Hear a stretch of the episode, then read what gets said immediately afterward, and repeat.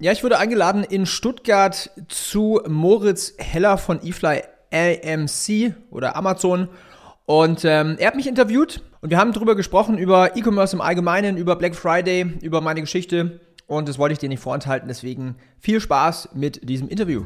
Willkommen zum Ecom Secrets Podcast, wo ich darüber spreche, wie du für deinen Online-Shop mehr Kunden gewinnst, deinen Gewinn steigerst und dir eine erfolgreiche Marke aufbaust. Ich teile hier Insights aus meiner Agentur Ecom House, wo wir in den letzten Monaten über 40 Millionen Euro in Werbung investiert und über 120 Millionen Euro Umsatz generiert haben. Viel Spaß!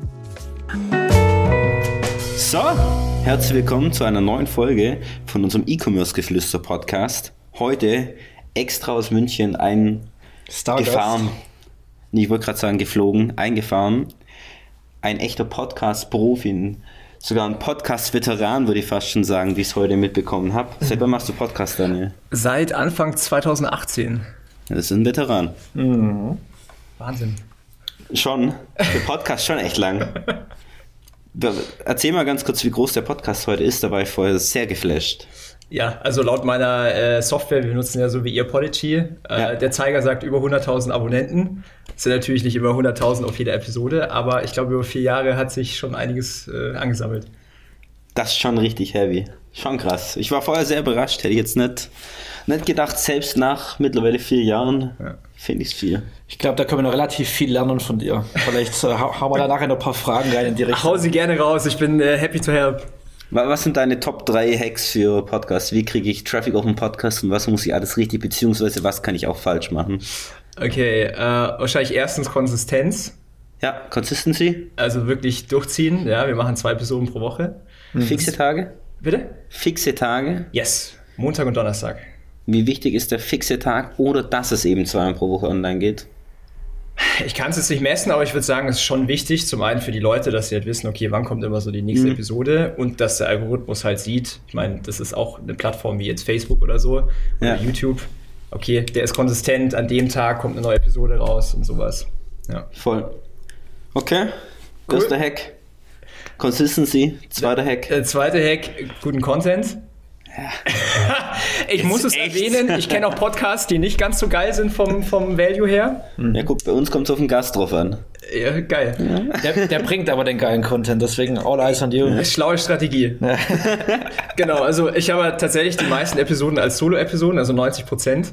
Und ähm, du musst natürlich dich klar positionieren. Das ist wie wenn du ein Business aufbaust. Ja, klare Zielgruppe, an wen du den Content ausrichtest, äh, spannender Content, Mehrwert, immer wieder auch einen Pitch reinmachen.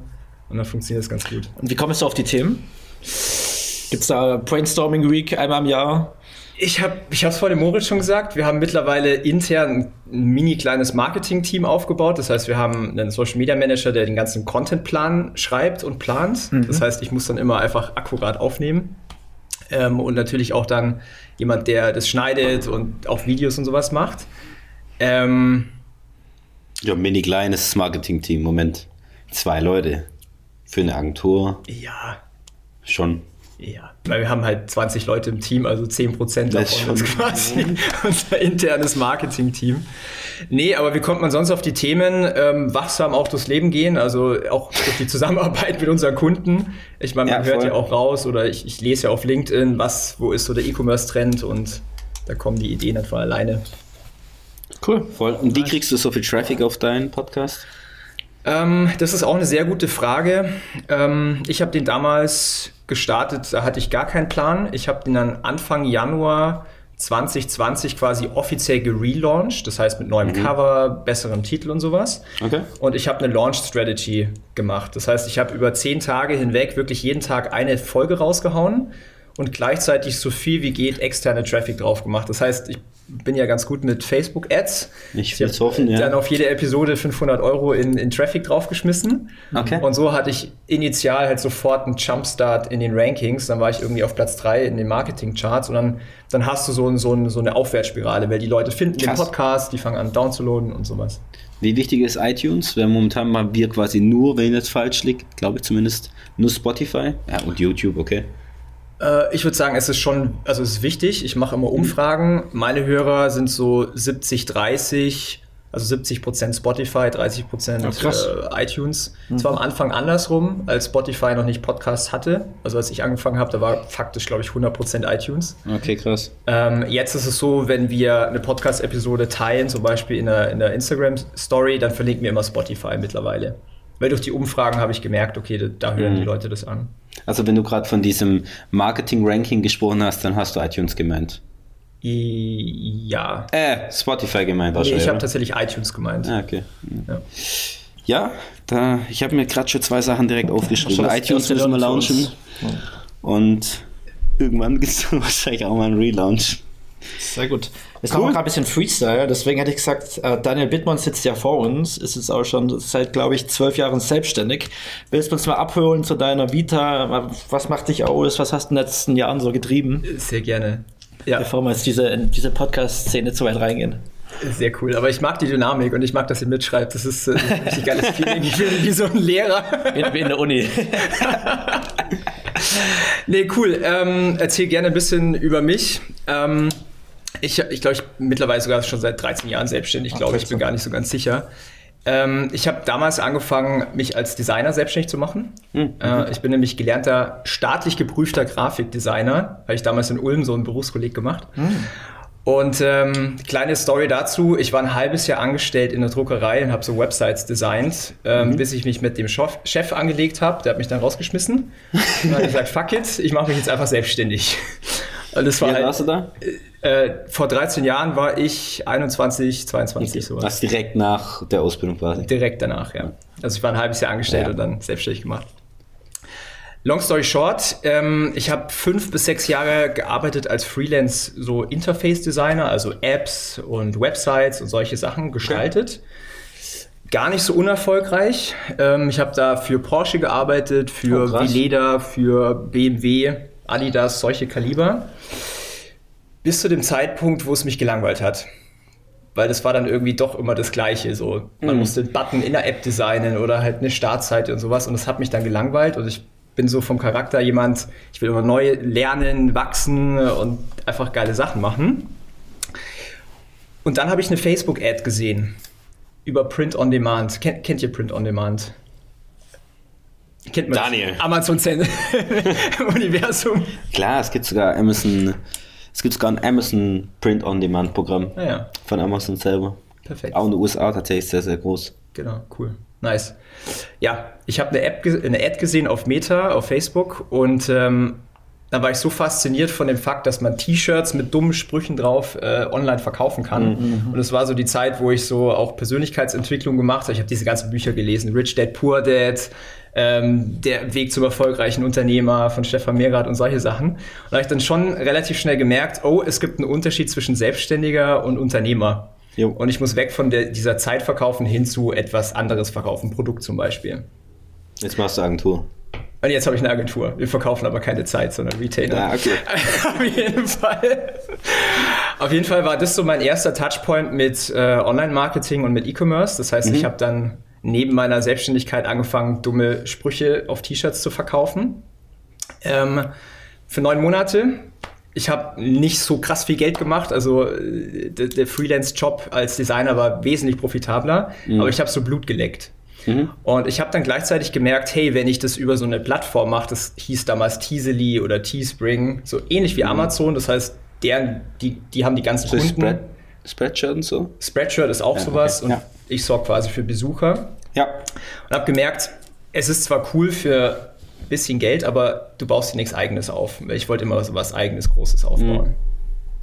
Long story short, ich habe dann angefangen, ähm, eine Schmuckmarke zu gründen mit einem Cousin damals, äh, später ja. dann auch ein anderer Geschäftspartner. Das war so meine, mein erstes echtes E-Commerce-Projekt. Mhm. Ähm, die gibt es auch heute noch. Ich habe die dann übergeben, also ich mache das jetzt nicht mehr selber. Dürfen wir die nennen oder? Äh, könntest, kannst gerne nennen, ja. Von, mit dem Nathan. Ja. Mit Nathan Evans von Fulfin. Genau, da hat er das damals gemacht. Ja. Macht er die Marke heute noch, weißt du das? Das macht er heute noch weiter, ja. Ah, okay. Ja. Und wie kamt ihr beide zu Schmuck? Wir kennen ja Nathan auch schon relativ lang. Wie kamst du überhaupt zum Nathan? Vielleicht erst mal so rum. Genau. Ja, genau. Also fangen wir mal so an. Nathan habe ich kennengelernt, ich weiß nicht mehr, 2016, 2017 in dem Coworking Space in München. Ja. Im Werk 1, wo immer das Seller Bar Camp ist. Im Werk 1, ganz genau. Und äh, da gab es ein Café und da habe ich ihn irgendwie kennengelernt. Und wenn man halt in dieser E-Commerce-Bubble ist, dann kommt man ins Gespräch. Und dann haben wir uns quasi befreundet. Und zu der Zeit ist mein Cousin raus aus dieser Firma, aus diesem Schmuckgeschäft. Und er hat dann gesagt, komm, ähm, lass uns zusammen machen. Er sieht da sehr viel Potenzial und dann haben wir das quasi zusammen gemacht. Zwei Fragen. Der Cousin, was macht der heute? Ist der noch im E-Commerce oder kommt der was anderes? Nee, gar nicht. Der, der macht so äh, Innenausbau für ja, Wohnungen, Immobilien. Okay, krass. Ganz anderes Thema. Was hat der Nathan damals gemacht? Äh, auch Fullfin, so wie heute. Ah, okay. Ja. Da gab es schon Fullfin. Ja. Okay, krass. Genau. Cool. Krass.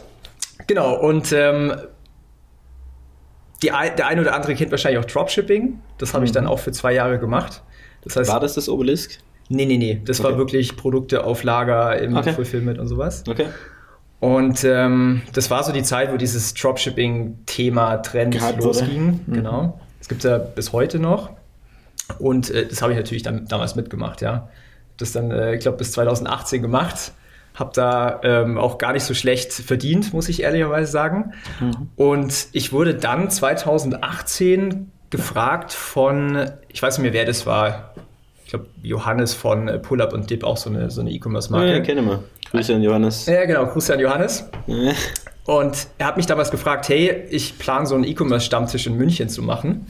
Hast du nicht Bock, mal über so eine Facebook-Kampagne zu sprechen, die du da gemacht hast? Und äh, das merkt man jetzt heute nicht mehr. Ich bin aber eher so ein introvertierter Typ. Das heißt, ich habe es ultra gehasst, in der Schule vorne zu stehen vor der ganzen Klasse.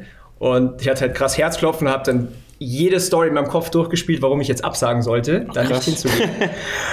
und habe es dann trotzdem gemacht, weil ich gemerkt habe, vor allen Dingen, ähm, wenn du halt Sachen machst außer deiner, außerhalb von deiner mhm. Komfortzone, dann passieren Voll. wunderbare Dinge. Habe ich gemacht. Und ja, was soll ich sagen? Im Publikum saß jemand, der kam danach auf mich zu und hat gesagt: Hey Daniel, es war ein mega geiler Vortrag.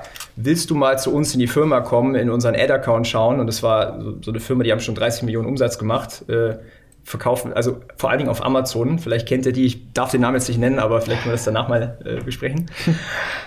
Okay. Auf jeden Fall, ich war dann vor Ort und habe dann äh, über ein Jahr mit denen zusammengearbeitet als Berater. Und da habe ich dann so für mich gemerkt, hey, das ist das ist echt cool, dass du äh, mit diesem Wissen, was du dir über die Jahre aufgebaut hast, auch anderen Firmen helfen kannst. Und das war eigentlich so der Grund für den Podcast.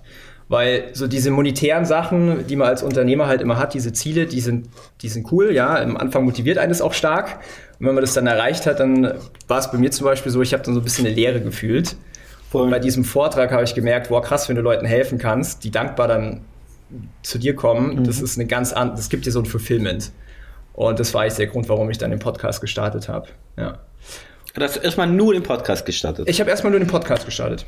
Okay. Ich habe Dropshipping gemacht und aus Single-Folgen einfach, genau. wie machst du deine Ads besser, bla bla bla. Genau, einfach kompletter Mehrwert, ohne irgendwelche Call to Actions, einfach mein, meine Sachen geteilt, die ich so gemacht habe. Wie lange hast du das gemacht, bis es erste Mal ein Call to Action gab? Wie lange hast du das gemacht, bis da auch wirklich mal, ja, was dahinter, was, das ist, was dahinter gab, eine Dienstleistung, Produkt, ja. irgendwas?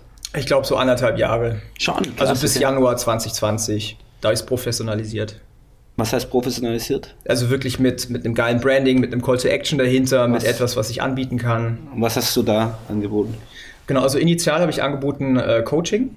Das mhm. heißt, diese ganzen Learnings, die ich gemacht habe in diesem einem Kundenprojekt, das mhm. habe ich dann über die Zeit, ich sag mal, weiterentwickelt und habe wirklich eine 1 zu 1 Beratung angeboten. Das heißt, ich habe Online-Shops ge geholfen, Werbung zu schalten, Strategie zu entwickeln, einfach größer zu werden. Mhm. Und ähm, der Demand war halt krass da, weil durch diese Reichweite, durch den Podcast, äh, und ich habe halt in jeder Folge irgendwie ein Call to Action gemacht, so nach dem Motto, ähm, hey, und wenn du Hilfe brauchst, deinen Online-Shop zu skalieren, dann geh doch mal auf meine Website und bewerb dich auf ein kostenloses Strategiegespräch, wo wir einfach mal gucken, wo die Reise hingehen kann. Und da haben wir tausende Leads äh, reinbekommen jetzt über die Zeit.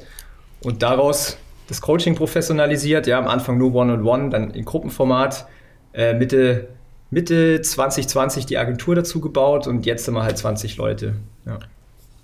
Und dieses Dropshipping lief dann nebenher oder ist das aber jetzt komplett weg? Das mache ich heute gar nicht mehr. Okay. Also ich habe auch mein Mindset so ein bisschen geändert zum Dropshipping. Ja. Äh, wir nehmen auch gar keine Kunden an, die Dropshipping machen, weil es ist oft aus einer ganz anderen Intention entwickelt, äh, ja. macht man das, ja. Ähm, aber also, heute nicht mehr, ne? Gut, und das war dann von 2018 bis 2020 und seit 2020 dann selbstständig mit der Agentur. Ja, genau. Also Ju Juli, 1. Juli 2020 war die Agentur und davor gab es schon Beratung, Consulting. Okay. Genau. Und was machst du heute alles? Wir haben vorher schon ganz kurz dazu gesprochen. Die Agentur, also Agenturdienstleistung, genau. dann machst du die Beratung quasi oder das Coaching eigentlich, aber dann machst du ja auch noch Beratung. Genau, wir haben eigentlich, ähm, wir haben eigentlich zwei Standbeine. Das heißt, wir betreuen Kunden von klein bis groß. Also mit groß meine ich so bis zu 30 Millionen Jahresumsatz, klein so ab 1000 Euro Monatsumsatz, sage ich mal. Mhm. Das heißt, das Einstiegsangebot ist ein Gruppenformat, ein Gruppencoaching, wo wir Online-Händlern beibringen, ähm, wie wir das Ganze machen in der Agentur. Das heißt, wir ziehen die ganzen Learnings aus der Agentur und geben das weiter als, als, als Consulting. In der Mitte haben wir unsere Agentur. Das ist eigentlich mhm. so das größte Offer. Da betreuen wir halt Shops von einer Million Jahresumsatz hoch bis 30, sage ich jetzt mhm. mal. Und ähm, dann oben drüber haben wir noch eine 1 zu 1 Beratung. Das machen wir aber sehr sporadisch, wenn es sich halt anbietet, mhm. wenn es Sinn macht. Das bewerben wir jetzt nicht oder sowas. Mhm. Und diese Dreierkonstellation, die, die machen wir jetzt heute. Um euch so ein bisschen Gefühl zu geben, in der Agentur, wir arbeiten immer nur mit 15 bis 18 Kunden gleichzeitig. Wir sind da sehr selektiv und lehnen auch 90 mhm. Prozent ab der Anfragen. Ähm, und wir generieren für die Kunden so ein bisschen mehr als 10 Millionen pro Monat an Umsatz mit der Agenturdienstleistung. Krass. Und der Podcast reicht dann komplett aus, dass die Leads reinkommen oder macht ihr da noch externe Leadquellen? Also mittlerweile machen wir noch ein bisschen mehr. Ja. Ähm, zum Beispiel YouTube. Zum Beispiel Wo YouTube ist relativ frisch, machen wir jetzt seit drei Monaten. Quasi das Äquivalent für den Podcast, nur dass die mich auch sehen und mhm. sehen, wie, wie, ich so aussehe. So. Ähm, Aber kommt da der gleiche Content? Ja. Sehr ähnlicher Content, ja. Ja, okay. Ja, eigentlich schon, schon gleicher Content, ja. Ja. Wir machen einmal im Quartal ein Live-Webinar.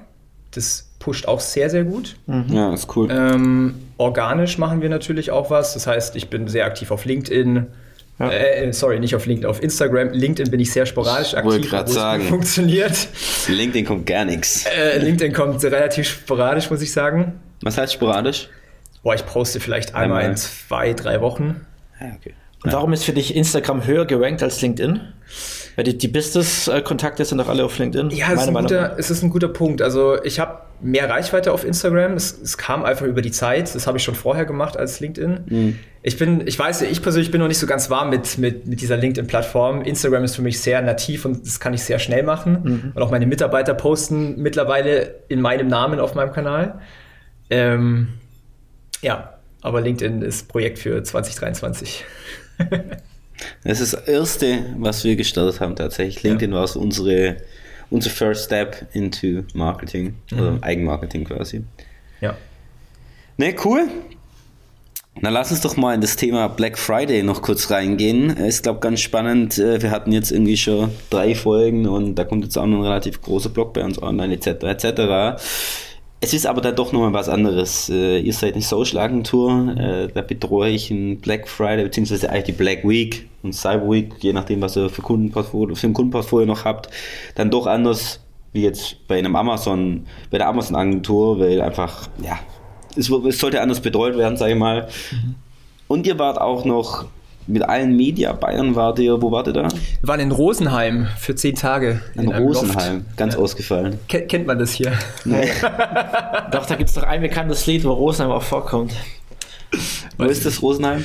Äh, Rosenheim ist ungefähr 40 Minuten südlich von München. Ja. Hamburg, Rio, Rosenheim. Ist so ja, irgendwie so. Wir wollten eigentlich in München was machen, aber da haben wir nicht so eine Location gefunden. Wir haben so ein großes äh, Loft gemietet ja. und äh, es gab einfach keine Location zu der Zeit, deswegen ist Rosenheim geworden. Ja, erzähl mal ganz kurz erstmal kurz so ein paar Sätze, wie, wie du den Black Friday dieses Jahr wahrgenommen hast. Gerne, ja. Ähm, also dieses Jahr war ja so in dieser ganzen E-Commerce-Bubble ein sehr gemischtes Gefühl mhm. zum Black Friday und natürlich in, insgesamt zu dem Jahr. Ich war immer sehr, sehr bullish, weil ich gesagt habe, okay, ähm, Dito. Zum einen sehe ich es bei den also bei unseren Kunden, dass auch selbst in so einem schwierigen Jahr wie jetzt dieses Jahr mit Inflation und Rezession und so weiter, dass Kunden wachsen können, weil ich hatte immer so das Gefühl, auf der, der Konsens auf LinkedIn zum Beispiel ist, okay, ultra schwierig, Umsätze gehen runter. Das konnte ich halt durch unsere Insights nicht bestätigen. Und gleichzeitig ähm, war ich halt davor immer der Meinung, hey, selbst wenn die Konsumenten, ich sag mal, also bewusster einkaufen, dann ist doch eigentlich Q4 das perfekte, perfekte Quartal, weil die dann überall Geld sparen können. Also sollten sie ja ihre ganze Kaufkraft dahin äh, fokussieren. das war auch meine These, so ein bisschen, die Kunden werden viel preissensibler und das Geschenk brauche ich trotzdem, no matter genau. was die Wirtschaftslage und bla bla. Ja. So war auch meine These, ja. Genau. Und so kam es auch. Also wir haben Black okay. Friday verdoppelt zu letztem Jahr. Oh krass. Also das war echt heftig. Nochmal, ich habe Black Friday verdoppelt zu letztem Jahr. Ja, also wir haben letztes Jahr haben wir 10,7 Millionen Euro Umsatz gemacht für unsere Kunden und das haben wir jetzt nochmal gedoppelt. Aber mit dem kleinen Kundenstamm oder einem anderen Kundenstamm? Hm, teilweise gleiche Kunden, die wir schon von damals hatten, ja. teilweise natürlich auch neue Kunden. Weil die aber, ist auch größer aber von der so. Anzahl her relativ ähnlich. Also letztes Jahr hatten wir, glaube ich, auch 16 Brands oder so im okay. November. Also nicht so, dass wir den Kundenstamm Krass. verdoppelt haben oder so. Ja, das war nämlich gerade so. Ja, genau. Das, ja. Gibt es da im Vergleich zum letzten Jahr auch neue Ad-Formate, die viel besser gegriffen haben? Gute Frage. Also ich, ich sag's mal so, Q4 ist ja eigentlich eine Promotion nach der anderen. Das mhm. fängt an mit Halloween, Singles Day, Black Week, Black mhm. Friday, Cyber Monday, Nikolaus, Weihnachtsgeschäft, mhm. Q5, das ist so zwischen den Jahren. Das heißt, eigentlich von den Ad-Formaten her war es so gut wie identisch zu den Jahren davor, weil es geht eigentlich nur um den Fakt zu kommunizieren, hey, du kannst jetzt Geld sparen. Da mhm. musst du jetzt kein Marketing-Genius sein mit irgendwie super fancy Videos. Ähm, aber was schon nennenswert war, ist, und da bringe ich jetzt bald auch mal so ein YouTube-Video raus, dass ein guter Black Friday eigentlich im Januar anfängt. So, wenn du das ganze Jahr halt an deine Marke arbeitest und die groß machst und wenn du dann mal so eine Promotion machst, dann scheppert es mhm. halt richtig versus du fängst es. Scheppert. Ich bin, äh, ich komme ja auch aus dem Schwaberländle. ich weiß nicht, ob man es in Stuttgart auch sagt, in Ulm sagt man Scheppert. So. Ja, bist du geborener Ulmer? Äh, geborener Neu-Ulmer tatsächlich. Ja, witzig. das ist schon wieder Bayern. Das ist ja schon wieder Bayern. Also, äh, äh, Aber in Ulm aufgewachsen. Das sind wir ja fast okay. Nachbarn. Ich bin geborener Laubheimer und er Bad Schussnerrieder. Das heißt, ja, wunderbar. zu deiner Heimat. Kennt ihr Langenau? Ja, genau. Da habe ich lange Langenau-Echingen. Ja, genau. Ich call ein bisschen Schwäbisch Schwätzer. Ja, ist doch schön. Da wissen wir, dass das Schwäbisch nicht verstecken. Ja, Bitte nicht, wir werden so immer schon. Authentische Schwabenfolge. Ja, wir werden so immer schon wieder etwas. Wir werden darauf angesprochen, sein mal. Ja. Dass wir doch ja immer wieder schwebeln. Ja. Was sind dann deine Best Practices für den, für den nächsten Black Friday oder was waren deine Best Practices für den letzten Black Friday, gerade für Social etc. oder für Online-Shops? Wir kommen ja sehr aus der Marketplace-Welt. Ja, also wenn ich jetzt ein bisschen reflektiere für dieses Jahr, es war super wichtig, eine starke Marke in den Monaten davor aufzubauen. Mhm. Ähm, ich habe auch Brands gesehen, die das ganze Jahr irgendwie Discounts geben. Mhm. Ähm, man, man, kennt ja auch solche Brands, die zum haben Beispiel? zum Beispiel. Na, ich, Nein. ich, nenne keine Namen. ähm, da gab es natürlich auch Fälle, die dann richtig äh, reingeschissen haben, quasi so nach dem Motto, weil wenn die Kunden das ganze Jahr 50% nee. sparen können, ob man dann 55% am Black Friday spart, das macht dann keinen Unterschied mehr. Mhm. Das heißt, einer der, der größten Hebel war halt einfach diesen Demand in den Monaten davor aufzubauen, wirklich in die Marke zu investieren und nur sehr strategisch solche Sales zu machen. Ähm, das war wahrscheinlich einer der größten Themen. Ähm, auch von den Ad-Formaten würde ich sagen, dieses Jahr äh, und wahrscheinlich auch nächstes Jahr und den, eigentlich die nächsten zwei Jahre wird sich ändern. Also bisher war ja auf Social ganz stark der Kontext so mit diesem uh, User-Generated Content. Ja. Also irgendwelche Content-Creator hampeln vor der Kamera und sowas. Ich habe einfach die Erfahrung gemacht dieses Jahr, dass die Konsumenten das mittlerweile auch checken, dass das Werbung ist. Das heißt, es ist, äh, ist ja ganz logisch, wenn es jede Brand macht. Ja. Ähm, und ich habe auch oft unter Ads gesehen, so hey, ähm, das ist super unauthentisch. Die Person, die macht für fünf andere Marken auch eine Werbung. Ja? Vor allem, wenn sie über irgendwelche Plattformen gebucht wurden. So. Ganz genau, da gibt es ja ganz viele andere mittlerweile. Ich habe vor kurzem habe ich noch irgendwo einen Post gesehen, ich glaube, das war sogar auf deinem viel gehassten LinkedIn, übertrieben formuliert, bewusst überspitzt formuliert, dass das quasi diese, das User-Generated Content noch die Werbemaßnahme ist, noch die neue Werbemaßnahme ist, etc., etc., wo du aber ja gerade ganz klar widersprichst, oder? Ja. Wenn ich das richtig raushöre.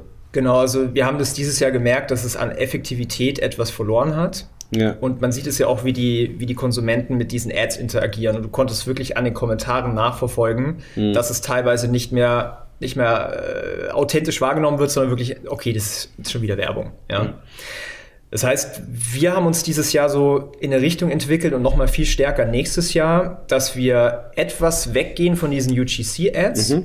und wirklich hin zu richtig geilen, ich sag mal, richtig geiler Werbung, die auch mal ein zwei Minuten oder drei Minuten Video sein darf, mit einer richtig geilen Story dahinter, mit richtig geilen Copywriting, also wirklich vernünftiges Marketing, wirklich vernünftiges Verkaufen. Okay. Und da haben wir viel bessere Returns gehabt ähm, als diese klassischen 30 Sekunden, ich tanze vor der Kamera. Aber in welchem Ad-Format funktioniert das? In der Insta-Story brauche ich das ja nicht reinhauen, oder? Ähm, meistens in den Feeds. Ja, okay. Ja. Und was mache ich dann in Insta-Stories? Das gleiche. Also wenn, wenn, du, wenn, ich, wenn ich euch unsere Ad-Accounts zeige, die sehen kurz langweilig aus. Da ist manchmal nur eine Kampagne drin, die ohne Targeting einfach läuft. Mhm. Ähm, und auch alle automatisierte äh, Platzierungen, also einfach diese Standard-Settings mhm. und voller Fokus auf die Werbebotschaft, auf das Video. Okay. Deswegen, wenn wir so ein Feed-Video machen, das wird dann auch mal in der Story angezeigt. Also wir lassen da Meta komplett alles entscheiden. Ja, also Creatives are keys. Ja, are keys. Englisch kann ich. wie, wie, ist euer Team aufgeteilt, vielleicht noch ganz kurz? Ja, ähm, wir haben verschiedene Disziplinen. Wir haben äh, Copywriter. Das mhm. sind. Wie viel? Äh, wir haben zwei, witzigerweise. Äh, die heißen Max und Moritz. das ist bei uns auch. Max und Moritz, unsere Copywriter. Das ist bei uns, bei uns immer der Running Gag. Ja, das sind natürlich das Äquivalent zu einem, zu einem Sales-Team, aber halt in Form von, von, von einer Werbung, ja, weil die wissen, wie man Menschen überzeugt, wie man verkauft. Ich habe letztes Mal einen coolen Spruch gelesen. Ver ne, Werbung oder Marketing ist Verkaufen in Texten oder so. Kennst ja. du den? Das ist ja. im Prinzip. Ja. Marketing ist für mich Verkaufen, das ist genau das Gleiche. Das heißt Copywriter, da haben wir Grafikdesigner, wir haben äh, Videocutter. Okay. Dann haben wir äh, Media Buyer für Meta und für Google. Wie viele Media Buyer? Fünf. Ja, sechs, sechs mit Google. Okay, und wie viel habt ihr für die Creators und so jetzt insgesamt? Uh, sech, fünf oder sechs. Ah, okay, ich habe gedacht, das sind deutlich mehr als die Media Buyer. Nee, nee. nee. Genau. Ähm, dann haben wir Strategen. Okay, geil. Äh, wir, wir sind ja, also wir verstehen uns als Wachstumspartner und nicht einfach ja, als voll Agentur. Geil. Das ist ein geiler Begriff. Ich bin ein Stratege. Das hört sich richtig fancy an. Ja. Ja, aber es ist, nee, halt sehr es ist viel, voll wichtig. Es ist super wichtig, ja. Also ihr glaubt gar nicht, wie viele Brands keine Ahnung haben von, auch so von Zahlen. So, welche Zahlen brauche ich überhaupt, dass ich äh, auch profitabel wachsen kann und sowas. Mhm. Das habe ich schon alles erlebt, auch bei Brands, die schon drei Millionen im Jahr machen. Aber das ähm, sind nicht die Ansprechpartner dann, oder? Das sind dann auch die Ansprechpartner, doch. Okay. Also die ja. leiten quasi, wir haben unser Team so untergliedert, ähm, dass wir drei Pods haben. Das sind quasi drei kleinere Teams da mhm. sind dann die Leute drin aus jeder Disziplin, aus jedem Department. Ja. Und der Stratege, der ist quasi wie so der Projektmanager, der Leiter und der direkt der Ansprechpartner für den Kunden. Ja. Genau. Cool. Und wie viel habt ihr davon? Äh, wir haben drei. Drei Ansprechpartner. Ja, genau. Für jeweils quasi für die drei Pods. Ja, ah. Top. Insgesamt dann 20. Ja, genau. Top.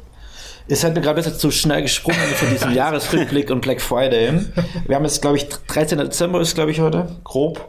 Ähm, und jetzt haben wir es gerade über die Kunden gehabt, wieso das Jahr auch für den Kunde war, auch bezüglich Black Friday. Wie war das Jahr dann für euch, wenn wir mal so ein bisschen in Erinnerungen schwelgen? Wie war das äh, Jahr für euch als Agentur? Wie habt ihr euch entwickelt, da auch Höhen und Tiefen gehabt? Da vielleicht noch ein Einblick? Kann ich gerne mal reflektieren. Ähm, allgemein reflektiere ich zu wenig, muss ich fairerweise sagen. Das darf ich dieses Jahr mal öfters machen. Schreibst du kein Tagebuch? Für kein Tagebuch. Keine Zeit für sowas. Daniel, die Zeit, die, die, Zeit hat man nicht, die nimmt man sich. Du hast absolut recht. Guter Spruch. Dann, ich würde sagen, dann grätsche ich kurz rein. Wir hatten am Freitag Weihnachtsfeier. Ja. Äh, und ich war mit, Moritz und mit dem anderen Adrian äh, die Woche unterwegs. Und dann hat man auch relativ lang, wie der Moritz denn die Weihnachtsrede gestalten wird. Oder hat er sich auch die Frage gestellt und uns ein bisschen gefragt. Und aber im Dinner. Und tatsächlich hat er aus seinem Tagebuch, hat er uns natürlich nicht erzählt, top secret, hat er aus seinem Tagebuch vier, fünf Anekdoten von diesem Jahr erwähnt, wo wir auch alle sehr gefesselt waren, weil es war echt eine, ein cooler Insight tatsächlich. Und das war seine Weihnachtsrede aus dem Tagebuch, Stark. Insights, motivierend für unser Team. Ich mache es tatsächlich jeden Morgen. Mhm. Und ich glaube, da kommt auch ein, eine, also morgens von, keine Ahnung, halbe Stunde Pipapo, immer noch tatsächlich im Homeoffice dann, sitze wirklich eine halbe Stunde hin und schreibe dann so ein bisschen meine Gedanken nochmal runter und so weiter und so fort. Und da passiert ganz viel strategische Arbeit auch, sowohl für Kunden als auch für uns als Agentur selber und so. Und ganz ehrlich, in dieser halben Stunde von 10 Stunden Arbeitstag Minimum, passiert 30 Prozent von der gesamten, Stark. von dem Output von meinem Arbeitstag passiert in der ersten halben Stunde, ja. weil ich da halt wirklich nur mit dem Buch und so gar nichts, auch kein Handy, gar nichts. Ja. Sitze allein wozu? Das ist schon sehr geil. Und wenn ich das nochmal nachlese, dann ein halbes Jahr später, ah, stimmt, da können wir nochmal ansetzen. Haben wir damals nicht so 100% umgesetzt, sondern nur den Teil da davon und da könnte man doch noch hier und da. Und ja. gerade dieses nochmal das Nacharbeiten, ein halbes Jahr, ein Vierteljahr später etc., das ist schon sehr key. Und jetzt habe ich gerade da, wo es Adi erzählt hat, gerade mal gemerkt. Und jetzt habe ich wieder, und du siehst hier, und als auf YouTube gucken, sehen auch hier mein Notizbuch auf dem Tisch oder auf unserem Coach-Tisch. Und da schreibe ich tatsächlich auch in Meetings wieder so ein paar Ideen mit. So mitschreibe, haben mir vorgenommen am Freitag, als ich da eben durchgelesen habe, oder?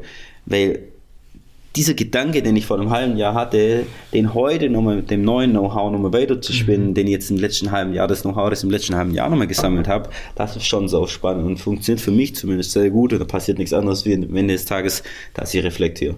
Das ist spannend, ja. Also, um ja. auf deine Frage zurückzukommen, ähm, ehrlich gesagt, es hat sich ziemlich viel verändert. Also, es war natürlich das beste Jahr bisher, ja, was jetzt so, so, so Umsatz angeht und solche Themen. Aber was ich dieses Jahr extrem gemerkt habe, ist, dass wir, dass wir uns sehr stark auf die Kultur fokussiert haben, intern. Mhm. Cool. Das heißt, wir haben ähm, richtig so ein, so ein, man sagt so ein Rockstar-Team aufgebaut. Wenn ich überlege, wie es letztes Jahr war, ist ein Unterschied wie Tag zu Nacht. Also wir haben auch so Themen eingeführt wie OKRs, ich weiß nicht, ob ihr das cool. auch, so Quartalsziele.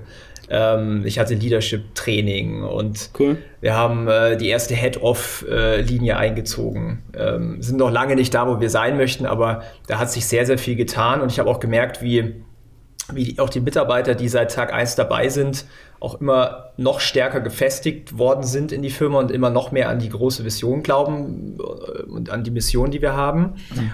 Und ähm, wir haben halt alles sehr viel besser professionalisiert. Also einen super geilen Hiring-Prozess, ein super cooles Onboarding für unsere Kunden, ähm, Roadmaps über drei Monate, was passiert, wenn ein neuer Kunde anfängt, Prozesse, KPIs. Also diese ganzen Themen habe ich schon gemerkt, wir sind sehr viel professioneller geworden in dem, was wir tun. Und es ist auch komplett unser Anspruch, dass wir halt auch einen geilen Service bieten für unsere Kunden. Und es zahlt sich halt in jeglicher Sicht aus. Zum einen in der Retention von unseren Kunden, aber auch in, der, in dem Zwischenmenschlichen ähm, mit den Mitarbeitern, aber auch mit den Kunden. Und ja, ähm, das nehme ich tatsächlich als Task mit von heute, dass ich ähm, reflektiere Ende diesen, diesen äh, Monat und dann äh, schicke ich euch mal meine Bullet Point Liste. Äh, was hat sich alles dieses Jahr getan? Aber war ein, war ein tolles Jahr, ja. Cool. Nice, lass uns doch nochmal ganz kurz so ein bisschen auf den Ausblick auf 2023 wagen, vor allem nochmal Richtung Online-Shop und Richtung Social Marketing nochmal. Social Marketing ist ja nach wie vor euer oder ja, doch nach wie vor euer Steckenpferd. Mhm. Was, auf was müssen Markenhersteller, auf was müssen Brands in 2023 vor allem achten? Was müssen, was sind so ein bisschen die Keys ja. für nächste Jahr? Ja, auch eine sehr, sehr gute Frage. Ähm, ich beantworte die Frage mal mit wir haben so geguckt, welche unserer Kunden, welche unserer Partner sind am, am besten und am schnellsten auch gewachsen, was haben die gemeinsam und münzt es so ein bisschen dann auf nächstes Jahr über. Also mhm. ein ganz wichtiger Punkt ist, das hört sich jetzt echt banal an, aber so die richtigen ähm, Unit Economics, also die richtige Marge zu haben. Das ist nicht so banal. Es ist, es ist, okay, für viele ist es irgendwie banal, habe ich das Gefühl, aber eigentlich ist es so extrem wichtig. Ja, ist auch nicht so einfach wir haben zum Beispiel gemerkt, wenn du ähm, Performance Marketing machst, so eine gute Marke, äh, eine gute Marge ist, wenn ähm, deine COX, also deine Cost of Goods Sold, unter 30, besser sogar unter 25 oder unter 20 Prozent sind. Ähm, da fallen dann schon Beispiel, also fallen auch schon sehr, sehr viele Produktgruppen raus. Also wir haben sehr viel Erfolg im Bereich zum Beispiel Beauty, mhm. Schmuck, ähm, irgendwas mit Supplements, solche Sachen, also was eigentlich sehr, sehr hochmarschig ist. Wir haben auch gemerkt, so vom Warenkorbwert, ähm, wo es Sinn macht, am untersten Level sind so ab 35, 40 Euro. Und der Sweet Spot, der geht eigentlich hoch so bis 100, 150.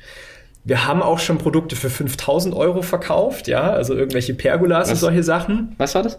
Pergolas, also was für einen Garten, mhm. so Schatten spendet, kann man einen Tisch drunter stellen. Ja. Mhm. Ähm, aber da ist dann der Verkaufsprozess ein bisschen anders, auch mit dem Vertriebsteam dahinter und sowas. Aber ja. das ist eigentlich so der, was ich so gemerkt habe von den Margen her. Der zweite wichtige Punkt ist, wenn man in sein Geschäftsmodell so eine Kontinuität einbauen kann. Also ein Beispiel, wir haben einen Kunden, den haben wir äh, dieses Jahr tatsächlich verzehnfacht vom Wachstum. Krass. Ähm, es ist so, so ein Fingernagel-Dipping-Powder. Also die Frauen stecken den Finger rein und dann haben die da so ein, wie so ein Nagellack drauf. Man zieht einmal noch so drüber und dann ist es halt wunderschön, wunderschön Fingernägel. diese Farben gehen leer, diese Dosen gehen leer. Das heißt, die Mädels müssen die ganze Zeit nachkaufen. Ja. Das heißt, diese, diese Returning Customer Rate, die macht einem vieles leichter. Das heißt, wenn du jetzt Produkte hast, die man nur einmal kauft, dann tust du die halt schwer, weil du brauchst die ganze Zeit mhm. Neukunden. Ja, voll. So wie so ein Abo-Modell. Wie so ein Abo-Modell. Also wir haben auch Kunden, die haben Subscription-Modelle, das ist natürlich auch super geil. Mhm. Ja. Und das ist noch geiler. Ist noch geiler. Weil dann ist safe, da kannst du ja. viel besser CLV hochrechnen und so weiter genau. und so fort. Ganz genau. Ja, fett. Genau, und vielleicht so der dritte Punkt ist, ähm, was das Marketing angeht, und das bezieht sich dann auch auf nächstes Jahr.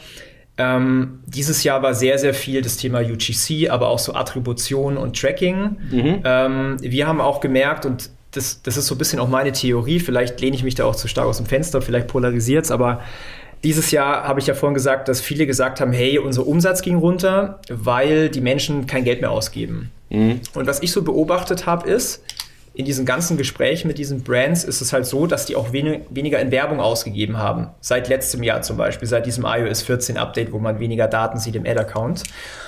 Und viele haben dann, vielleicht auch fälschlicherweise, diese Connection gemacht, okay, wir sehen weniger Daten, ähm, als Resultat weniger Adspend, als Resultat weniger Umsatz. Und mhm. dann aber gesagt, na, die Leute, die kaufen irgendwie dieses Jahr weniger, weil wir haben ja Inflation und sowas. Und da habe ich so eine Korrelation drin gesehen, wo, glaube ich, viele sich verschätzt haben oder fa falsch den Fokus gesetzt haben und sich dann auf Themen fokussiert haben, wie, ja, wir müssen unser Tracking fixen, wir müssen unsere Attributionsthemen fixen. Gibt es ja auch mhm. mittlerweile Software-Tools da draußen. Ich habe aber gemerkt, und das zieht sich dann auch in nächstes Jahr, der größere Hebel ist, Zielgruppenverständnis und geile Marketingbotschaften zu machen, also wirklich geile Ads und mhm. nicht so 0815 Ads. Für alle Brands, die wir so betreuen, die richtig gutes Marketing machen, die gewinnen. Und die werden auch nächstes Jahr wieder gewinnen. Ja. Und alle, die so Larifari 0815 Werbung machen, die werden wahrscheinlich scheitern. Viele gehen jetzt ja gerade auch, du hast gerade so ein bisschen das Problem beschrieben, so ein bisschen die Haltung von vielen. Mhm. Viele haben wir gemerkt, gerade aus dieser D2C-Welt etc., die gehen dann her und schalten quasi weitere Absatzkanäle auf, zum Beispiel in Amazon. Ja. Was heißt du von der Strategie? Ab, jetzt nicht nur Amazon, sondern allgemein neue Absatzkanäle implementieren etc. Grundsätzlich eine gute Idee für Wachstum. Ähm, ich habe auch beobachtet, dass viele auf TikTok gegangen sind, so als neues Shiny Object, so günstige CPM-Preise mhm. wie damals bei Meta. Mm, was ich sage ist, wenn man so einen neuen Kanal aufmacht, sollte man auf keinen Fall den Fokus auf, aus dem verlieren, was schon äh, funktioniert. Also ja. zum Beispiel der, der, Kanal Meta, der funktioniert nach wie vor wunderbar. Das ist ein mhm. geiler Treiber für Wachstum im E-Commerce. Ähm, aber grundsätzlich ja, Amazon bezogen. Ähm, ich bin leider absolut der Noob, was Amazon angeht. Ihr habt da hundertmal mehr Erfahrung als ich. Ich glaube, es kommt komplett auf die Marke und das Produkt an. Also wenn ich jetzt zum Beispiel das Beispiel nehme mit diesem Dipping Powder, mit diesem Fingernagelset, ich glaube, wenn diese Brand, und die ist dann auch auf Amazon gegangen, äh, vielleicht kennt ihr die ja, kann ich dann im Nachgang mal erwähnen. Mhm. Ähm, ich glaube, korrigiert mich, wenn ich da falsch bin, Amazon funktioniert besonders gut, wenn da, wenn viele Leute nach so einem Produkt suchen. Wenn es jetzt was Neues ist, da ist ja noch nicht so eine hohe Suchanfrage. Das heißt, die Leute werden es wahrscheinlich nur kaufen, wenn sie nach der Marke äh, suchen auf Amazon. Tricky Shit, aber da können wir ganz kurz zwei ja. Sätze dazu sagen. Auf jeden Fall tricky, mhm. klar. Ähm, und im Großen und Ganzen hast du auf jeden Fall recht, heißt aber nicht, dass ich nicht Lösungen finden kann für mhm. diesen Case. Den gibt schon, wenn ich jetzt zum Beispiel, das war gerade irgendwas mit Fingernägel, ja. das heißt, ich kann auch bei Komplementärprodukten sichtbar sein. Ich kann ja auf Produktdetailseiten viel sichtbar sein. Ich weiß nicht, was ein konkretes Komplementärprodukt ist. Ich nehme mal eine Nagelfeile, ob das jetzt so ist oder nicht, sei mal dahingestellt, aber da kann ich sichtbar sein. Mhm. Ich habe SDA-Ads, wo ich auch Banner und so weiter und so fort mit drauf habe. Ich habe Video-Ads, die sind auch auf Produktdetailseiten mittlerweile sichtbar und so weiter und so fort. Ich kann auch hergehen, selber noch meine Nagelfeile launchen zusätzlich dann Cross-Selling über meinen Amazon Store oder meinen Ablus machen, dann auf das andere Produkt. Also gibt es schon diverse Möglichkeiten oder auch über, keine Ahnung, da nehme ich halt Nagel machen, Zubehör oder so. Auch solche Targets gibt also Keywords gibt es ja, und da geht ja schon auch Traffic. Sehr viel über diese ganzen Zubehör-Targets äh, etc. Und dann kann ich da schon auch so Neuheiten, Spezialprodukte, wo keinen direkten generischen Suchbegriff haben, kann ich trotzdem relevant Absatz generieren. Aber A, nicht so profitabel, hast du recht. Mhm. Und B, auch nicht mit dem Scale. Also sowas kann ich halt nicht skalieren. Das nicht so skalieren, wie ich es über Social und so kann. Das kann ich ein bisschen mit dem Google vergleichen. Da ja. werde ich sowas auch nicht endlos, äh, unendlich skaliert bekommen. Was ich bei einem Social sicherlich auch nicht unendlich bekomme, aber nahezu. Ja, ja, absolut. Also es geht ja, aber nicht ganz so geil wie bei mhm. Meta und so weiter. Auf jeden Fall nicht. No way. Genau, aber grundsätzlich ja, ich gebe dir da voll recht. Also weitere Kanäle hinzu aufzubauen macht absolut Sinn. Das empfehlen wir auch unseren Kunden, machen das auch teilweise mit unseren Kunden. Ja. Also quasi neben Meta auch Google oder auch Influencer, E-Mail-Marketing, ein bisschen TikTok. Mhm. Macht auf jeden Fall Sinn. Setzt ihr euch dann im Januar mit jedem Kunde ran und plant das komplette Jahr durch? Oder habt ihr so Jahresgespräche? Wir hatten es vorhin auch davon, ähm, ist was, was wir jetzt implementieren werden, weil ich mag den Gedanken, ich fand den ganz sympathisch. Ähm, wir haben halt bi-weekly, also alle zwei Wochen Calls mit unseren Kunden, wo wir über Strategie sprechen. Ja. Mhm. Das bezieht sich dann natürlich dann auch immer aufs Quartal und so das ganze Jahr und so, aber noch nicht explizit. Werde ich auf jeden Fall heute mit hier wieder nach München nehmen. Haben wir bei uns auch Mitte bis Ende Januar alle Kunden zu uns eingeladen, um hier dann. Ja, ich prognostiziere jetzt schon mal, dass es mit Februar noch. Okay, dann lass uns Januar und Februar festhalten, ja. dass hier dann ähm, volle Hütte ist und wir mit den Kunden vier, fünf Stunden auch mal länger die, das komplette Jahr planen. Ja. Cool. ja. Top. Jetzt hat man gerade einen Ausblick in Richtung äh, Kunden, Richtung E-Commerce. Jetzt mal einen Ausblick bei dir, Daniel, privat. Ja. Du schreibst gerade dein eigenes Buch. Ja. Wird nächste Woche auch gepublished und veröffentlicht. Ja. Was ist das Ziel davon und was ist im Buch, was beinhaltet das vom, vom Input? Das wird aber nicht nächste Woche veröffentlicht, oder? Also, wir haben noch Woche. nicht den ganz klaren Stichtag. Es wird wahrscheinlich kurz nach Weihnachten sein. Das ist, ist nächste Woche. Ist jetzt ah, ne, 25 ist nächste Woche. Stimmt gar nicht, jetzt habe ich dir Unrecht gesagt. Über, über, ich glaube, übernächste Woche. Oder über, ich weiß nicht. Das ist Scheiße. Also, es ist noch ein bisschen hin. Es sind, glaube ich, noch zwei Wochen hin oder so. Genau, also. Summa warum schreibst du dein eigenes Buch? ja. Genau, also erstmal, äh, ja, ich, ich schreibe, oder ich habe ein erstes, also mein erstes Buch geschrieben. Das war schon irgendwie so ein Bucketlist seit ein paar Jahren, seit same, ich so, same. Ja, angefangen habe, halt Bücher zu lesen, so wirklich. Ähm, ich habe dir ja vorhin erzählt, dass wir diesen Podcast äh, haben oder dass ich den Podcast aufgebaut, aufgebaut habe. Und ich habe gemerkt, äh, zum einen, äh, das funktioniert so extrem gut, dass man Leuten Mehrwert gibt dass die ähm, dich kennenlernen, Vertrauen aufbauen und dann später dann potenziell auch Kunde werden. Mhm. Und das Gleiche hat sich bestätigt auch in meinen Live-Webinaren und auch im YouTube-Kanal. Das heißt, für mich war es einfach nur als logische Konsequenz, ein weiteres Medium dazu zu schalten, also ein, ein geschriebenes Buch. Ähm, ich habe es vor zwei Jahren angefangen, damals äh, quasi auch selber geschrieben, bis ich gemerkt habe, okay, es ist eigentlich auch unternehmerisch und Zeitinvest schlauer, wenn ich das diktiere und ich habe dann einen professionellen Schreiberlink, der das dann für mich schreibt. Moment, vor zwei Jahren hast du mit dem Buch angefangen? Ja, mit, der Ach, mit den Ideen, mit der Konzeption und ah, sowas. Ja, okay, Gab es natürlich auch Pausen dazwischen, ja, aber das ist schon, okay. war schon ein längeres Projekt. Was können die Leute daraus lernen? Ähm, zum einen, wir teilen halt alle Insights aus unserer Agentur, weil wir haben doch schon ganz gut Umsatz für die, für die Kunden generiert. Wie gewinnt man profitable Neukunden? Wie baut man Retention auf? Wie macht man Ads, die viral gehen? Wie macht man E-Mail-Marketing, Meta-Ads, Influencer-Marketing? Also dieses, dieses mhm. gesamtheitliche E-Commerce-Spektrum, wenn man einen eigenen Shop, wenn man eine mhm. eigene Marke aufbaut, das ist kompakt in einem Buch drin. Das ist aber komplett business-related dann. Das heißt, über deinen Bitmon finden wir da relativ wenig privat. Äh, es gibt ein paar Seiten über meine Story. Ja. Äh, also das, was ich jetzt auch hier erzählt habe, das gibt es dann auch im Buch. Es gibt auch das ein oder andere Bild von mir, ja. Möchte ich gar nicht ausschließen, aber ähm, es ist halt hauptsächlich Mehrwert drin für die Leute. Super, und schreibt man so ein Buch mit einem Verlagspartner oder wie geht man das an bei euch? Ja, da gibt es verschiedene Möglichkeiten. Ähm, wir haben uns dazu entschieden, das komplett selber zu vermarkten. Mhm. Weil wir kennen uns so ein bisschen aus mit Marketing. Das heißt, wir gehen da halt komplett in, in, in eigene Vermarktung. Ähm, werde es halt überall promoten, wie ich es jetzt schon mache. Wir schalten auch Ads drauf, ja. Und äh, vermarkten es einfach selber, ja. Cool. Ich würde, bevor wir abschließen, nochmal ganz kurz in das Priva Private reinrutschen, nochmal ganz kurz zwei Sätze über das Thema Agentur versus Inhouse verlieren. Mhm.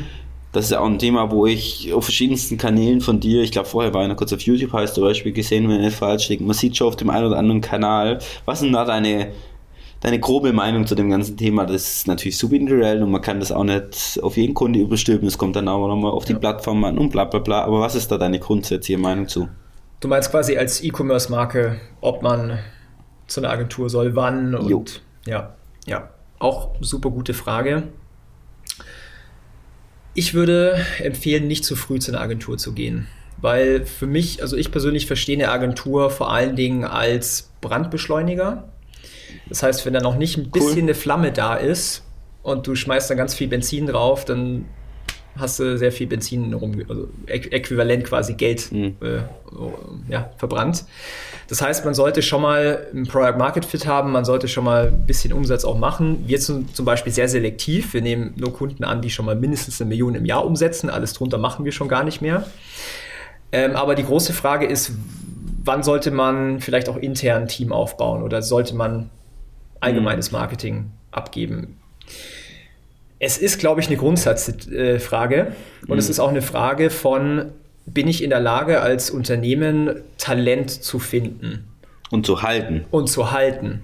Weil man darf das nicht so, also man darf es wirklich nicht unterschätzen, allein wenn du guten Copywriter suchst, den findest du nicht einfach mal so. Und wenn du einen guten findest, dann will der sich sicherlich nicht anstellen lassen und dann will der vielleicht auch 20.000 Euro oder sowas haben im Monat. Das heißt, wenn du wenn du, wenn du gute Leute brauchst, dann sehe ich halt oft die Challenge, ich merke das ja in meinen ganzen Verkaufsgesprächen von den Brands, dass die strugglen, die richtigen Leute zu finden. Dann müssen die ja auch auf Flughöhe, äh, also auf Flughöhe zu bekommen, wenn du zum Beispiel jetzt so einen E-Commerce-Strategen suchst oder sowas. Wir haben die intern halt ausgebildet über die Zeit hinweg. Wenn du jetzt jemanden einstellen möchtest, der schon richtig geil ist, dann wird es halt schwierig weil die, die richtig gut sind, die haben zum Beispiel eine Agentur oder die haben selber eine E-Commerce-Marke. Das heißt, der Fakt, Talent überhaupt zu finden und aufzubauen, muss man halt für sich beantworten können, bin ich in der Lage oder nicht, weil der Vorteil bei so einer Agentur, mhm. ähm, es ist halt. Jetzt so kommen wir zum Spannenden. Bitte? Jetzt kommen wir zum Spannenden. Vorteil von Agentur. Äh, genau, der Vorteil ist halt, du hast ein, ich, ich, ich sage ganz oft so ein Plug-and-Play-Marketing-Team. Ja. Du jetzt sagst, hey, bei mir brennt schon mal die, Fl äh, die Flamme, ich will die jetzt groß machen, ich will ein Lagerfeuer draus machen, dann suchst du dir halt den richtigen Partner aus. Die haben die ganzen Prozesse, die haben das ganze Knowledge, das ist auch nochmal ein wichtiger Punkt. Hat man intern überhaupt das Knowledge? Und die haben natürlich dann auch die Ressourcen in Form von einem Team. Das heißt, es geht halt alles sehr, sehr viel schneller und wenn du mit den richtigen arbeitest, dann funktioniert es auch sehr, sehr gut. Die Krux bei der Sache ist, ähm, unser Meta-Ansprechpartner hat mir mal gesagt, es gibt über 20.000 Agenturen im Dachbereich, die irgendwas mit Meta-Ads machen. What? Ja, habe ich auch unterschätzt. Die Krux bei der Sache ist, eine Agentur ist ja auch ein Dienstleister. Das heißt, man kann es relativ einfach starten. Und ich habe es leider oft genug beobachtet, dass es halt Menschen da draußen gibt, die irgendwie drei YouTube-Videos anschauen, wie man eine Facebook-Kampagne erstellt und dann sind sie die neue Agentur. Oder ein Coach mit Daniel Bittmund gebucht haben. genau. Oder ähm, da, also da ist halt eine große Challenge, die ich im Markt sehe, weil es ist nicht selten so, dass ich in den Verkaufsgesprächen höre, hey, wir waren schon bei drei Agenturen und die wurden ja, safe. nicht funktioniert. Safe. Und ähm, ja, deswegen, das sind wahrscheinlich so für mich die Vor- und Nachteile. Ja, ja, gut zusammengefasst. Vor allem der letzte Punkt ist, glaube ich, nochmal so ein bisschen der, die ja. schwarzen Schafe, sage ich immer. Ja. ja. Alright, dann lass uns doch nochmal ganz kurz zu dem Privat, Privat, wie ich es vorher betitelt, betitelt habe, reingehen. Soll ich das starten, Moritz? Absolut. Ah, top, ich habe hier sehr viele Fragen, das heißt auch ein bisschen Freestyle heute. Gut, ähm, ich glaube, das passt ganz gut thematisch ist auch ein bisschen business-related. Das heißt, ihr arbeitet ja mit 16, 17, 18 Kunden im Jahr zusammen. Mhm. Was macht dich glücklich, wenn du mit Kunden arbeitest? Ist es dann nachher die, die KPIs, die nach oben gehen? Ist es ein geiles Dankeschön, ein Weihnachtspräsent? Was macht dich glücklich? Ja, wahrscheinlich die Mischung aus dem, das, was du schon gesagt hast. Also klar, erstens... ähm, Einfache Antwort. Also die Resultate müssen halt stimmen. Ja, also wenn, wenn wir die zum Wachsen bekommen, dann mhm. hört sich jetzt cheesy an, aber da geht mein Herz auf, weil das ist das, was sie wollen, das ist, was ich will. Wir wachsen ja auch zusammen mit unseren Kunden. Ähm, aber das andere ist einfach dieses Zwischenmenschliche. Also wir hatten zum Beispiel in, ähm, in diesen ganzen Lockdown-Themen, da hatten wir oft den Fall, also wir hatten es, glaube ich, bei zwei oder drei Brands, die dann im, im, im Bi-Weekly Kundencall sagen, hey, wir haben drei neue Mitarbeiter eingestellt im Lager, weil wir so viel jetzt verkaufen wie noch nie zuvor. Krass. Und dann brauchst du da ein bisschen nach und dann, dann hört man raus, okay, das waren zum Beispiel drei Leute, die ja vor in der Gastro waren, die ihren Job verloren haben wegen Corona. Das heißt, solche Momente die, die, die pushen mich halt auch, die motivieren mich halt auch, wenn ich merke, okay, da tut sich was, wir haben einen positiven Impact auf die Leute und auf die, auf die Mitarbeiter sogar. Ähm, aber ja, das sind, das sind wahrscheinlich so die, die zwei großen Sachen. Es muss immer eine, eine gute Zusammenarbeit auch sein, auf Augenhöhe. Also ich habe auch schon Kunden rausgeschmissen, wenn die zum Beispiel unfair waren zu unserem Team oder so. Weil bei mir steht halt auch wirklich das Team an, an sehr, sehr hoher Stelle und wir arbeiten höchst professionell und das Gleiche erwarte ich dann auch von unseren Kunden und Partnern. Das heißt, wenn uns da ein Kunde ohne Respekt entgegenbringt, dann äh, schmeiße ich ihn auch einfach mal raus. dann bin ich knallhart. Weil am Ende des Tages, klar ist es alles Business, aber wir wollen alle auch Spaß haben bei dem, was wir tun. Sonst äh, hätte ich mich auch niemals selbstständig gemacht. Äh, könnte ich auch für irgendeinen Typen arbeiten. Und deswegen, es muss halt ja, für beide Seiten auch Spaß machen. Neben dem, dass es lukrativ sein muss. Geile Antwort. Ja. Moritz, soll ich wieder oder möchtest du ein paar private Fragen stellen? Thema. Ich bin schon total out of power. Gut, dann, du hast vorher erwähnt, du kommst aus Langenau. Ulm in die Richtung und dann bist du nach München. Ich vermute mal, es hat ähnliche Gründe auch wie bei der eFly. Warum ist deine Firma jetzt in München und nicht in Ulm? Ja, also ich bin in Ulm aufgewachsen, in Langenau und in dieser Gegend. Mhm. Und als ich mich dann selbstständig gemacht habe, damals als Designer vor 13 Jahren, da habe ich auch gemerkt, okay, in der Ulmer Gegend, zumindest damals, da gab es auch noch gar nicht so viel mit irgendwie äh, Agenturen oder UI, Design und solchen Sachen. Das heißt, ich habe damals, als ich auf Kundensuche war, eine Handvoll an Kunden gehabt in München und ich bin dann zwei Jahre lang, bin ich öfters in der mhm. Woche quasi hin und her gependelt, bis ich dann halt gesagt habe, ich weiß nicht, ich, ich sehe eine große Opportunity in der Stadt und ich möchte auch so mal weg aus meinem Nest da aus Langenau und möchte mal in einer Großstadt, also für mich ist es München auch ein Dorf, aber damals halt so in der Großstadt leben. Und dann hat er gesagt, okay, ich ziehe nach, nach München, dann kam auch die Liebe mit dazu, seine Freundin dann auch bekommen und alles. Und dann hat sich das halt so entwickelt, dass München so der Lebensmittelpunkt ist. Mhm. Und ähm, das fühle ich mich als super wohl. Ja. Ich habe mal mit dem Gedanken gespielt, nach Barcelona auszuwandern. Das aber dein Partner auch, oder? Äh, mein Partner ist auf Teneriffa, der ist dieses ja, Jahr ausgewandert, Scheiße. der hat davor in München gewohnt. Ah, okay. Ähm, aber jetzt im Nachhinein, ich meine, ich bekomme ja auch die, die, die, die Struggles in Spanien mit und wie da so die Büro Bürokratie ist und nicht so dieses deutsche, diese deutsche Effizienz und so. Mhm. Und da haben wir dann auch die Entscheidung gefasst, einfach so in München zu bleiben und wir, wir reisen halt und ja. Ist das Team remote oder ist das offline bei euch in München? Das Team ist remote. Okay, also die meisten, die meisten sind so im, im Münchner Bereich. Okay. Ähm, aber eigentlich in, in, ganz Deutschland verteilt. Und dann einer auf Teneriffa, mein Partner. Wir haben noch einen Italiener in äh, Italien und einen in UK und sonst sind alle in Deutschland. Ja, cool. Ähm, das heißt Barcelona dann aufgrund der Wärme. Ja, Wärme und irgendwie, ich habe ich war da schon öfters und das war für mich so ein, so ein, so ein Vibe. Barcelona ist geil. Barcelona ist schon geil. Absolut. Aber ich habe auch gemerkt, mir reicht es, wenn ich da mal eine Woche da bin oder so und dann kann ich wieder ins schöne München gehen. Das passt schon. das passt schon.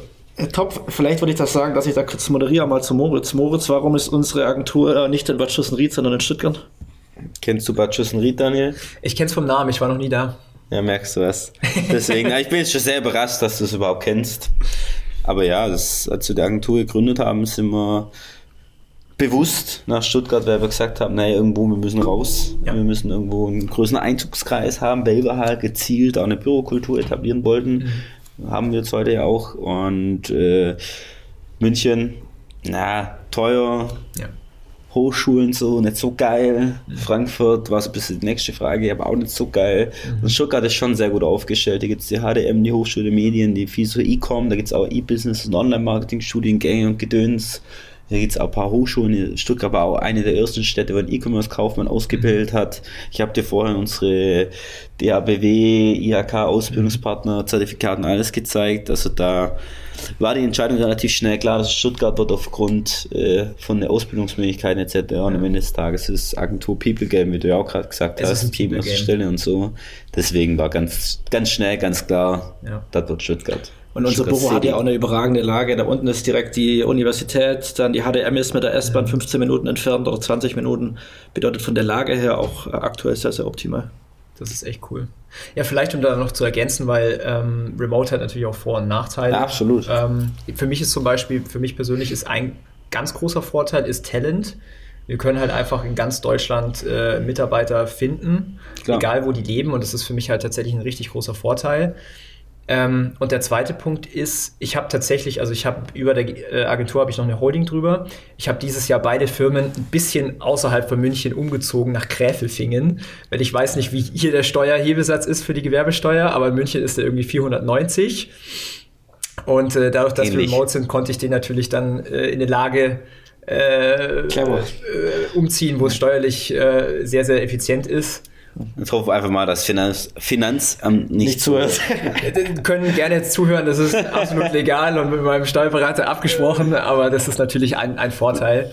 Ja, voll. Ähm, wo ich einen großen Vorteil bei euch zum Beispiel sehe, ist einfach diese, noch diese, diese Teamdynamik, wenn man sich jeden Safe. Tag auch sieht und nebeneinander sitzt. Das, das kann ich leider nicht abbilden. Wir haben dafür unsere Prozesse so mit One-on-One-Feedbacks und sowas, aber das ist dann auch nochmal was anderes. Und ja, die Leute lernen vor allem auch so mäßig viel voneinander und da schließe ich mich natürlich vollumfänglich mit ein. Mhm. Und äh, diese Learnings werden wiederum auf Kunden übertragen und äh, von dem her, es hat schon viele Vorteile, auch Richtig. klar, vice versa. Und bei uns sind es auch mittlerweile, das spreche ich aus meiner Erfahrung, keine Arbeitskollegen, sondern auch mittlerweile sehr, sehr gute Freunde. Das heißt, heute Abend sind wir zum Beispiel bei einem Konzert mit sechs, sieben E-Fly-Teammembern ja, und so zieht sich das von Milky Chances. Die kenne ich, ja. Was ist denn das? Ja, das eine gute Band oder eine gute Gruppe. Okay. Wo ist denn Stuttgart? Ja, im LKH Langhorn heißt, glaube ich, die Event. Ah, da war ich vor kurzem. Da war ich vor kurzem auch im Konzert. Ja, das sind wir heute Abend. Oder wir gucken auch öfters mal gemeinsam Handball an, auch mal gemeinsam zum VfB. Fußball, also, wie gesagt, gute Freunde mittlerweile. Cool. Dann lass uns doch eine der zwei abschließenden Fragen stellen. Die steht jetzt aber ich. Das ist frech. Was ist dein. wir haben uns vorher schon ein bisschen drüber unterhalten, über Journal und bla bla bla Gedöns. Was ist dein Hebel, um abzuschalten? Wie schaltest du ab? Wie relaxst du? Wie, wie rechargst du deine Batterien? Ja, also bei mir ist es wahrscheinlich Sport und Sauna. Also ich gehe ich gehe dreimal die Woche ins Fitness. Ich schaffe es nicht jede ja. Woche, aber so im Schnitt dreimal die Woche ins Fitnessstudio cool. und das. Äh, dreimal Sauna noch. Und da, dahinter direkt dreimal Sauna, ja. Also das okay. hilft mir, um runterzukommen. Voll. Ähm, ansonsten, ich würde jetzt nicht behaupten, dass ich diesen, diesen Skill schon gemastert habe mit, ich mache jetzt einen Cut. Also ich bin schon eher so sehr mit dem Kopf drin. Also das, das Letzte, wenn ich ins Bett gehe, ist meistens irgendwie ein Gedanke irgendwie über Arbeit und das Erste am Morgen, wenn ich aufwache. Also mhm. das ja, ist auch ein großes Ziel für mich, nächstes Jahr dann mal ein bisschen für mich bessere Wege zu finden, aber grundsätzlich Sport und, und Sauna, da kann ich ganz gut abschalten. Ja. Geil, Dito. Cool, das habe ich auch. Das habe ich dieses Jahr vor allem nochmal gelernt und da kannst du ein Coaching bei ihm buchen. Der kann ja? das, er hat es mir gut beigebracht. Wir sprechen nachher. Mach mal. Wenn mir das aus, wenn ich dann richtig unmotiviert bin, dann gehe ich kurz 10 Minuten trainieren, damit ich fürs gute Wissen auch trainieren war. 10 Minuten? und dann gehe ich direkt in die Sauna, vor allem im Winter. Ja, da kann einfach mal bis 21 Uhr PC war und einfach keine Lust mehr hat. Und ich gesagt, das ist meine Strategie. Geil. Ich habe gerade gedacht, motiviert auf Arbeiten oder so, vor der Arbeit noch und bla bla, und dann kommt Sauna. Ja, kann man nachher darüber sprechen. Aber, äh, man muss ja, also das ist ja nicht immer nee, Sonnenschein. Ab und zu kann man auch mal 10 Minuten trainieren und dann in die Sauna. Ja, da bin ich ehrlich. Guck, das war unser Gespräch von vorhin, Daniel. Ja, wunderbar. Ja. Er muss aber flexibel sein. Wir fragen immer zum Ende noch. Am um ist das jetzt wirklich dein Ende? Was? Das ist dein Ende schon. Wir sind immer auf die das Zeit ist so schön heute. Auf die Zeit Passt. gucken. Passt dann. Wir fragen immer zum Ende hin noch nach einem Vorschlag von dir beziehungsweise von unserem Podcast-Gast für den nächsten Podcast-Gast, selbstverständlich aus dem E-Commerce-Umfeld. Ja. Gerne irgendeine coole Marke, die eine coole Storyline hat oder irgendjemand, der eine coole Entwicklung im E-Commerce-Bereich durchgemacht hat, etc., mit dem wir da sprechen sollten. Gerne aus dem Großraum Stuttgart, das so also ich hätte jemand super Spannendes aus Zypern, das heißt, der, ja, der steht in Stuttgart. ähm, aber ich hätte nee, jemand, ich hätte tatsächlich jemand, der kommt aus ah, also hinter Karlsruhe noch, also gar nicht so weit weg von hier. Vielleicht ist das äh, fast Stuttgart. Ähm, ich habe ihn jetzt nicht vorgewarnt. Und zwar ähm, der Gründer von einer Marke, die heißt Apfelband, der Nathanael. Da habe ich vor ein paar Tagen zufällig habe ich die Marke kennengelernt, habe ein Reel gesehen mit irgendeinem R8 oder so. Ist tatsächlich auch Kunde bei uns seit über einem Jahr. Aber er ist, okay. er ist ein richtig cooler äh, Typ und ja. ein richtig guter Unternehmer, vor allem im E-Commerce-Bereich. Und ähm, ich glaube, das ist für euch interessant, weil er ist den Weg gegangen, das Marketing outzusourcen, also mhm. an uns, aber das Fulfillment selber zu machen. Also der hat ein super professionelles Lager aufgebaut, anstatt das outzusourcen. Also oft geht, gehen die Brands ja den anderen Weg, ja. machen Marketing in-house und, und ja. er hat es aber andersrum gemacht. Also der wäre wahrscheinlich passend. Ja, coole Idee. Und der Zypern-Kollege? Ähm, das wäre der Lukas. Der ist ähm, auch Kunde von uns. Das ist der Gründer von diesem äh, Fingernagel. Äh, ah, okay. Die Marke heißt Do Nails. Do Nails. Do Nails. Ah, okay. Das hast du vorher schon erzählt. Der ist auch ein cooler Typ. Also vielleicht für eine Remote-Podcast-Episode oder so. Der ist ab und zu in Deutschland, aber er liegt Selten. cool. Daniel, vielen vielen, Dank, dass du da warst. Sehr vielen spannende Dank, dass Folge. du extra aus Vielen Dank. München hergekommen bist. Vielen Dank für die ganzen Insights und bis zum nächsten Mal. Ja, schöne Weihnachten, wenn es soweit ist. Schöne Guten Rutsch danke. und bis zum nächsten Mal. Bis zum nächsten Mal. Danke euch. Ciao.